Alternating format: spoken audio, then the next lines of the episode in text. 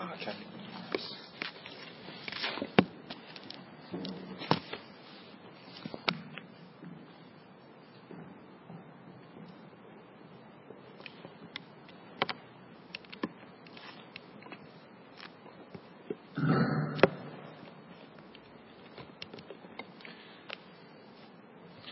Uh, good evening, everyone. My name is David. If I haven't met you before, it's nice to uh, see you a little bit closer to the front than the nine o'clockers and the ten fifteen service. I feel I have a little bit of eye contact with you, so that's nice.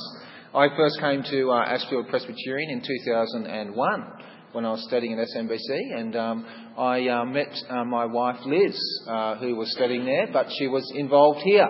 And uh, I never really came to the evening service, all the 10.15 service. I was always involved with the 9 o'clock service.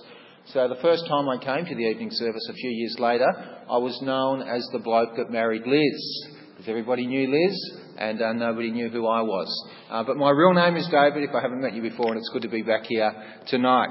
Well, we're looking at uh, John chapter 3 uh, and if you keep your Bibles open there, John chapter 3, uh, we're going to uh, look at that passage together tonight.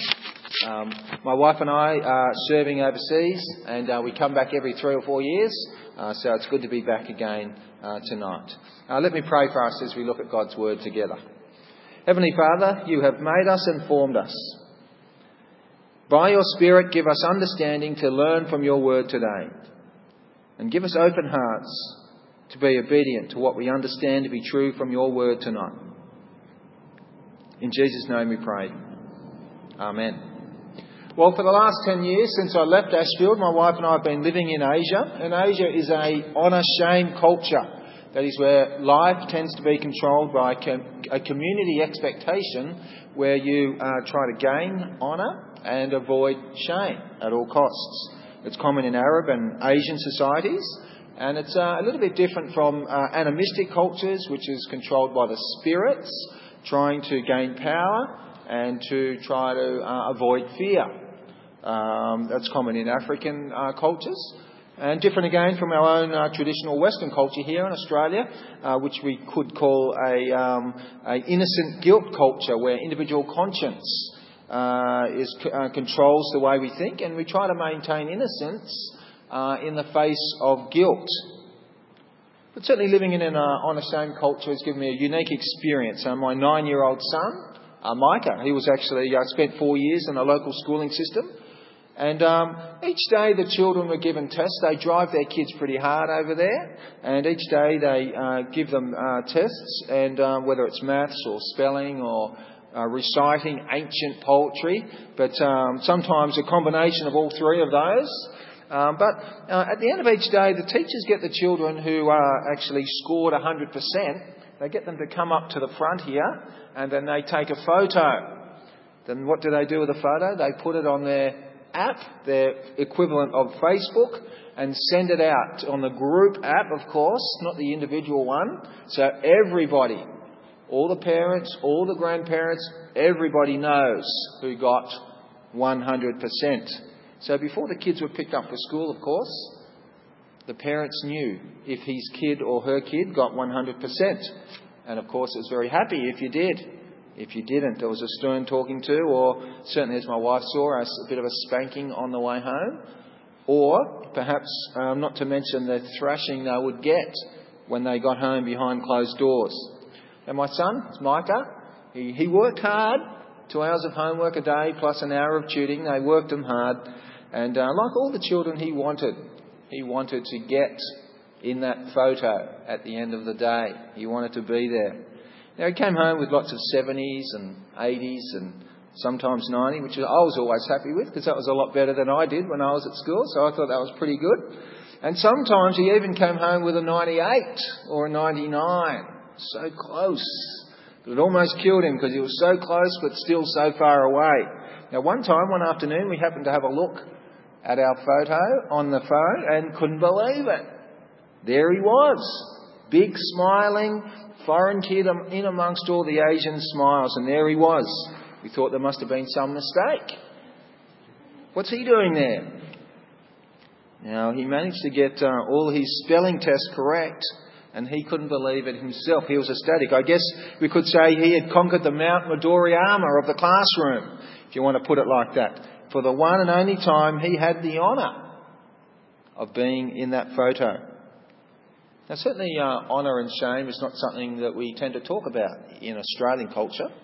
Um, maybe it's a little bit there under the surface, perhaps. Um, there's the honour boards that we have at schools the wooden boards, and it's got the kids' names on it, the Duxers and the school captains. Then there's um, uh, the sports clubs, the, um, the people who have achieved great things as athletes. And then sometimes at the RSL clubs as well. They've got the honour boards of the, the fallen soldiers, and uh, even at the back of the church here, there's an, an honour board there for people from this parish who have given their lives for our country. Uh, and then we have Australia Day honours, of course uh, and uh, for those who've made significant contributions. And as a nation, we held a bit of a collective sense of shame when, uh, at the beginning of this year, when our cricketers got busted cheating in South Africa. It's pretty embarrassing in terms of the way they were cheating, but there was a little bit of an innocent guilt kind of thing going on, but there was a sort of a collective sense of shame that they did it in such a, in a, uh, such an embarrassing kind of way. And certainly, uh, sometimes the media likes to shame us, Christians, uh, people who don't conform to their opinions. Uh, and uh, we, can, we can be on the receiving end of that sometimes. But what about, uh, what about Jesus? If Jesus lived in Australia, uh, would we give him the Order of Australia? Um, now, generally, Christians don't tend to get very good press here in Australia, particularly in the last few years. So, of course, Jesus probably wouldn't even get an honourable mention but why do Christians honour Jesus?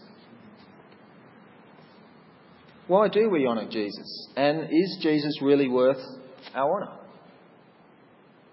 Now, among the many people Jesus met in his lifetime, uh, all the, the, the, characters we learn in primary school and Sunday school, Mary and Joseph, Nicodemus, Zacchaeus, all those big names, and uh, the nameless one, the rich young ruler, and the like.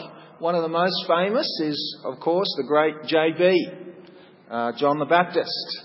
And as um, somebody said before, John the Presbyterian. No, it's not John the Presbyterian, it's John the Baptist. What's the first thing you think of when you hear the word John the Baptist? Just think about that for a moment.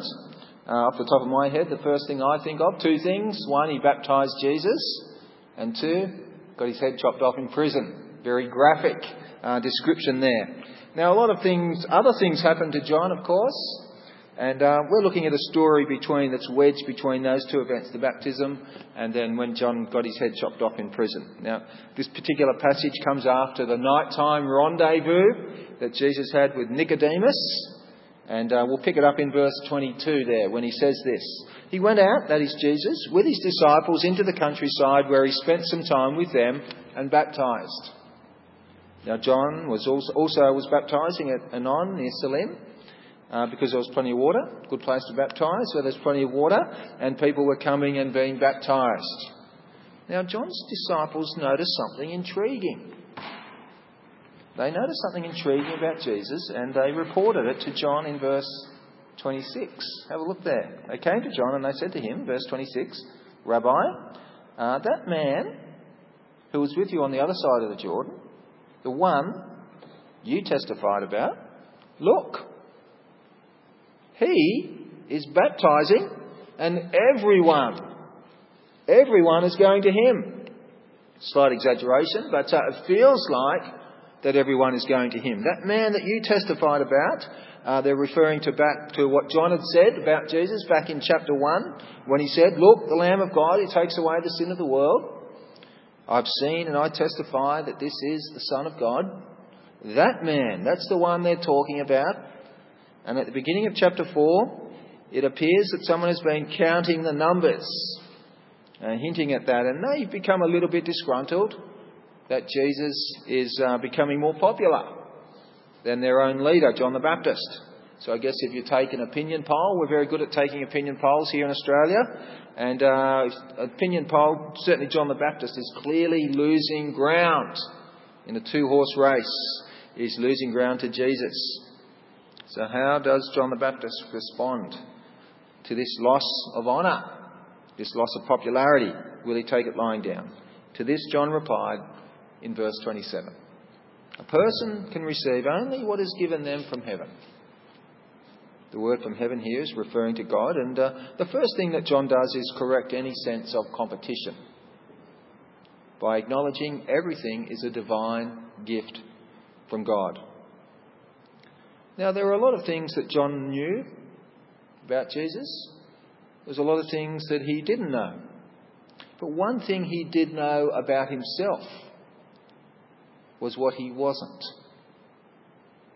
One thing he did know about himself was what he wasn't. Look at verse 28 there. You yourselves can testify that I said, I am not the Messiah, but I am sent ahead of him. He was reiterating what he had already said back in chapter 1, verse 20, when he said, I am not the Christ, I am not the Messiah, I am not the chosen one. Now, John, of course, knew his place. He knew his place in God's grand design, and his ambition was to fulfill God's purpose for his life as the one who introduces Jesus to centre stage. Introduces him to centre stage, and then he exits stage right, you're right, uh, and disappears. To play uh, second fiddle, if you like, if you want to use a music uh, term, musical term there. And it's a little bit like uh, a best man at a wedding. Look at the language he uses in 29. The bride belongs to the bridegroom, the friend, which is another way of saying best man, who attends the bridegroom, waits and listens for him, and is full of joy when he hears the bridegroom's voice. That joy is mine, and it is now complete. Now, I'm sure there's enough among you that have probably been to a few weddings over the years, maybe even some weddings here in this building.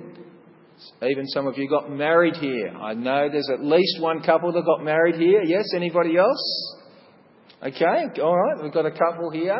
Yes, and um, now I used to photograph weddings as part of my job to help me get through college, and so I photographed a few weddings here and some all over Sydney, about 120 all up. And uh, one thing that was always useful for me as the photographer on the wedding day was to get on well with the best man. Uh, because throughout the day, if I needed to chase anything up or to get the eye, uh, the ears, and uh, of the ear of the bride and groom, then the best man, he was the go-to man. If he was doing his job properly, then the couple was oblivious to all the dramas going on behind the scenes. And there was plenty of dramas, I can tell you. We get to see what goes on behind the scenes as the photographer, and there's a lot of family dramas and all sorts of things happening behind the scenes that we try to keep out of sight of the bride and groom.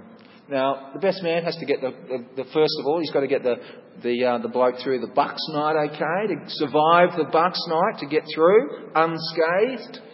And he's got to get him to the location on time. And then he's got to get him, calm his nerves down the front here, calm him down. It's okay. She's coming. She's late. She's going to get here. And then he's got to make sure that he's, he's got the rings, uh, the rings, yes. And then he takes the rings and then he's got to chase up the hardest job of all, chase up all those relatives for those group photos. Now there's Uncle Jim. Uh, where's Uncle Jim? Can you go? Where's Uncle Jim gone? There's always an Uncle Jim somewhere having a cigarette out the back or chatting up the bridesmaids or something.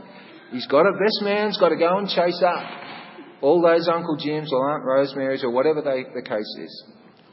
And then he's got to get him through the speeches, and then he's got to get him through the rest of the night. So if it went off without a hitch, the groom's joy was his to share. Now, if you didn't notice the best man, he had done his job properly. Because the focus was not on him. in a similar way, the purpose of John's ministry was to elevate the Lord Jesus and point people to, him, uh, to point people to him and not to himself. And as the ministry of Jesus becomes more prominent, it was a sign that John's ministry was drawing to a close. A bit like the disappearing stars in the night sky as the sun begins to rise. And that's why the last words of John the Baptist, as recorded in this Gospel, are so apt when he says there in verse 30 He must become greater, I must become less. John knew it was his job to honour Jesus above himself.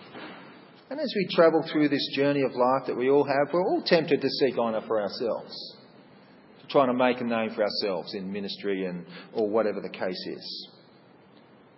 It's a challenge to think about whose honour is our first priority. But as we think about John, what is the reason John honoured Jesus above himself? Why did John honour Jesus above himself and why should we? Is Jesus really worth our honour?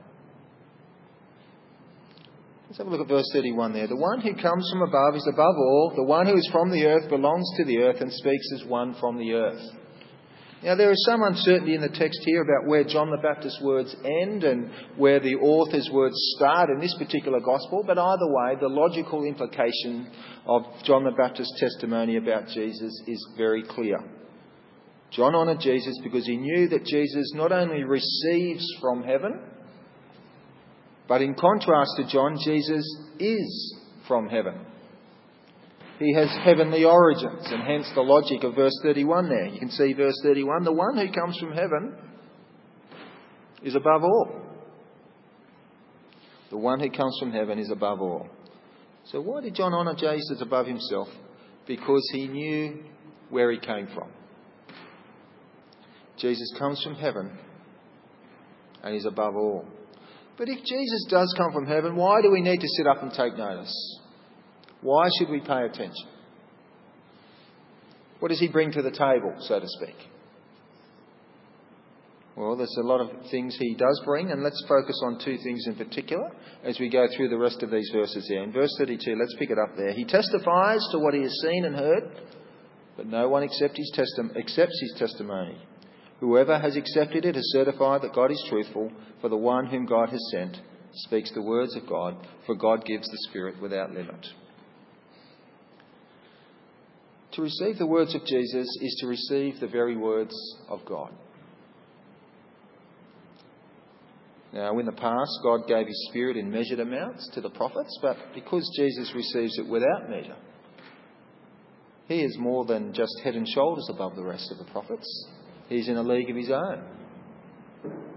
And in the past, God spoke to our forefathers in, uh, through the prophets at many times and in various ways.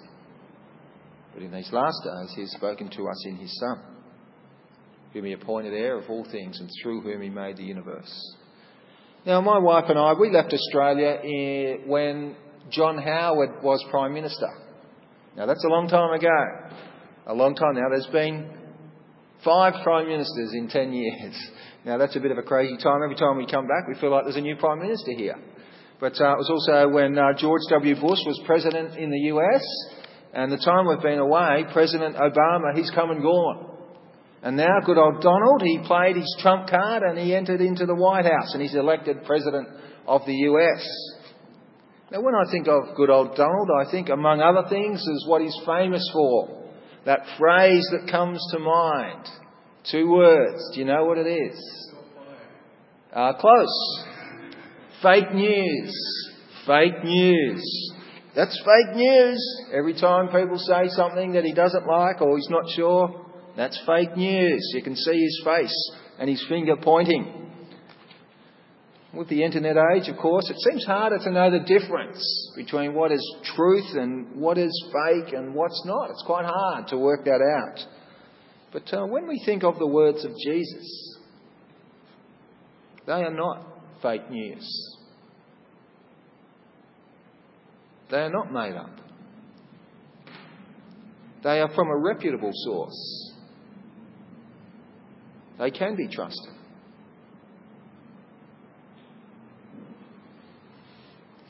And in our Australian context, the words of Jesus are increasingly being dishonoured. That was a bit of a challenge for me last weekend in my 30 year high school reunion in Wollongong. I grew up in Wollongong last Saturday night. Now, at school, I was one of only a handful of students who were openly Christians. And uh, as we caught up with each other after 30 years of those hazy school days, Uh, I listened to all my different school friends that I used to hang out with. I listened to them try to bring honour to themselves by talking about all that they've achieved, all their positions they have now, the roles, try to up their status a little bit. It was tempting for me to do the same. To talk about myself with no reference to the influence of Jesus in my life. But in the reality, I've spent the last 30 years trying to work it out, trying to work out what it means to live a life that honours the words of Jesus. And just like it was at school, for some it was a source of ridicule and mocking, as I shared about my own 30 years. It saddened me, but I was not surprised that those students who mocked Jesus all those years ago continued to do that 30 years later. But in that moment, I needed to remember that what I believe in, what I've stood for for the last 30 years, is not fake news. The next time that you get mocked in your family, ridiculed at work, or scoffed at in the community for honouring the words of Jesus above all, let us all remember that what you stand for, what we stand for, what we live for, what we honour in our lives, is not fake news. Now, Jesus not only brings words from above, but he also brings access. Access to eternal life. Look at verse 35 and 36 there. The Father loves the Son and has placed everything in his hands. Whoever believes in the Son has eternal life, but whoever rejects the Son will not see life, for God's wrath remains on them. Now, one of the great themes in the Gospel of John is the dependence of the Son on the Father uh, in perfect unity, uh, the perfect unity they have in love and respect. This means that people can come to Jesus directly for eternal life because he has the full authority of the Father himself. Yes, all things have been placed in his hands, including access to eternal life. Now, the day that my son Micah got 100% in the exam, he was very excited. But his excitement didn't last for very long. Because the teacher made him walk around with his exam paper and show it to all the kids in the class who the teacher thought was doing badly. And she said words to this effect Look, look at this foreign kid. He's an outsider, he doesn't belong here. He's not one of us. He doesn't speak our language. And he can get 100%. And you can't. You can't get 100% and he can. Who are you? You're, you speak the language. You're from this country. You can't even get 100% like this foreign kid here. Micah's honour in that moment was used, misused by the teacher to shame his friends. And from that day, he lost his best buddy at school. But we know that even though Jesus has the honour, the ultimate honour, he does not use his honour to shame us. Although Jesus has the honour of being the only one to get 100% in the lifelong exam of obedience to the Father, he doesn't use his honour to shame us when we fall short. Whether we get 1% or 95%, we all still fall short. None of us are 100% obedient to God. None of us would be in that photo at the end of the day. except, of course, the Lord Jesus. However, even though he had the place of honour with his perfect life, he swapped his honour to take our place of shame under the wrath of God through his death on the cross.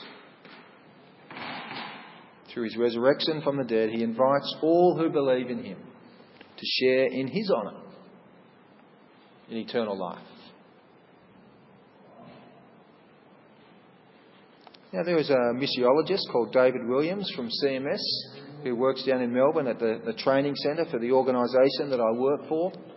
And he asserts that as well as the three traditional ways of understanding culture that I introduced at the beginning, he, he, he believes Australia is moving towards another one, what he describes as a pleasure pain culture.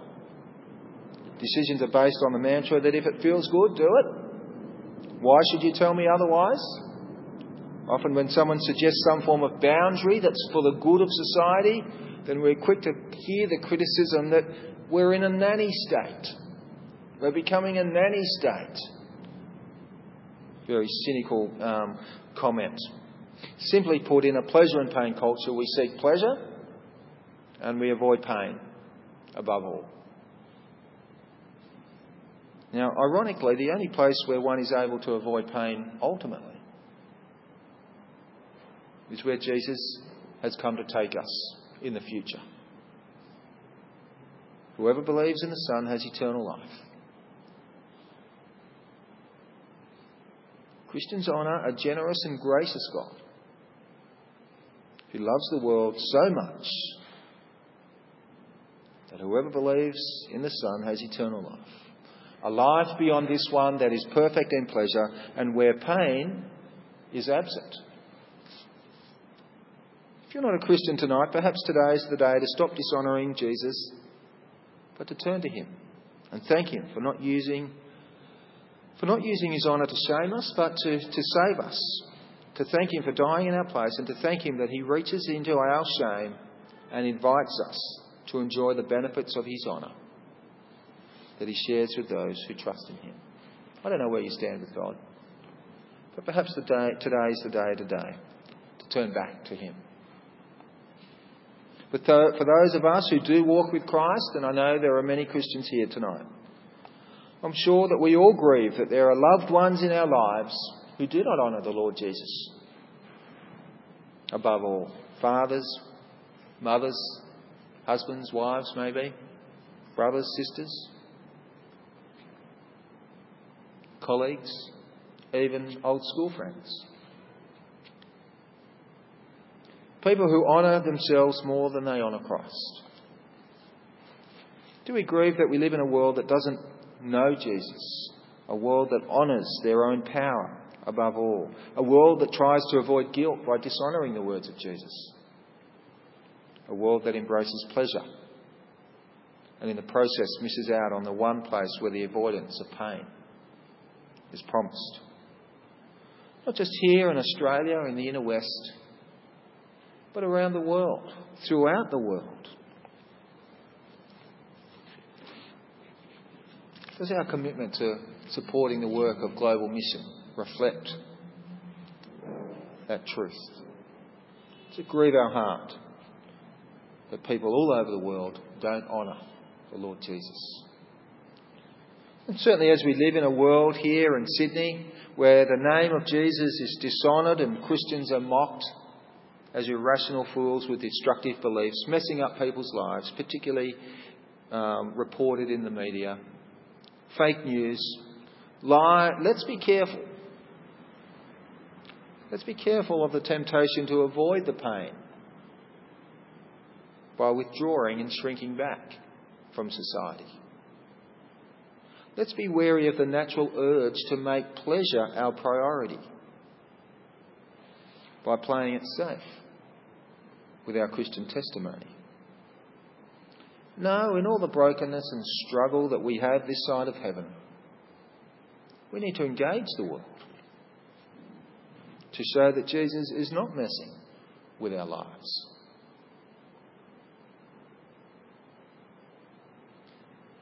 No matter what situation our life is in right now, let's continue to uh, use what He has given us. Think about the context that He has put us in, the connections that we have the places that God has put us in society. Let's use what He has given us in Christ, not to shame people and turn them away because they don't conform to our expectations or norms, but to live with words and actions that make Jesus look good. In a culture that continues to, to disparage the Lord Jesus. But let's also be careful of the danger of seeking our own honour. If you're like me, then you're probably tempted to to seek honour in the eyes of your peers and your family rather than the honour of God when you have the opportunity to make a stand for Jesus. So perhaps I guess we could say that we belong to a fifth cultural category.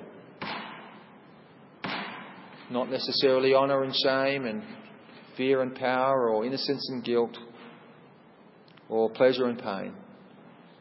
Perhaps we belong to a fifth cultural category, a, a culture where people are living lives that honour Jesus above all. A Christian culture. A culture that reflects the words of John the Baptist.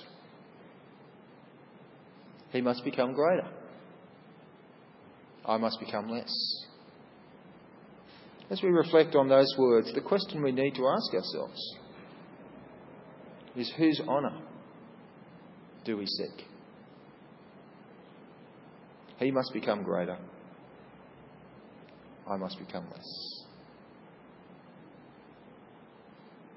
Let me pray for us all. Heavenly Father, we thank you that Jesus is above all because he comes from above. And you have placed all things in his hands. Help us live a life that reflects our honour for you above all. Help us to avoid the temptation to seek honour for ourselves. Help us to avoid the temptation to shrink back and not engage society. to make Jesus look good in the way that we speak and in the way that we live our lives. In Jesus' name we pray. Amen.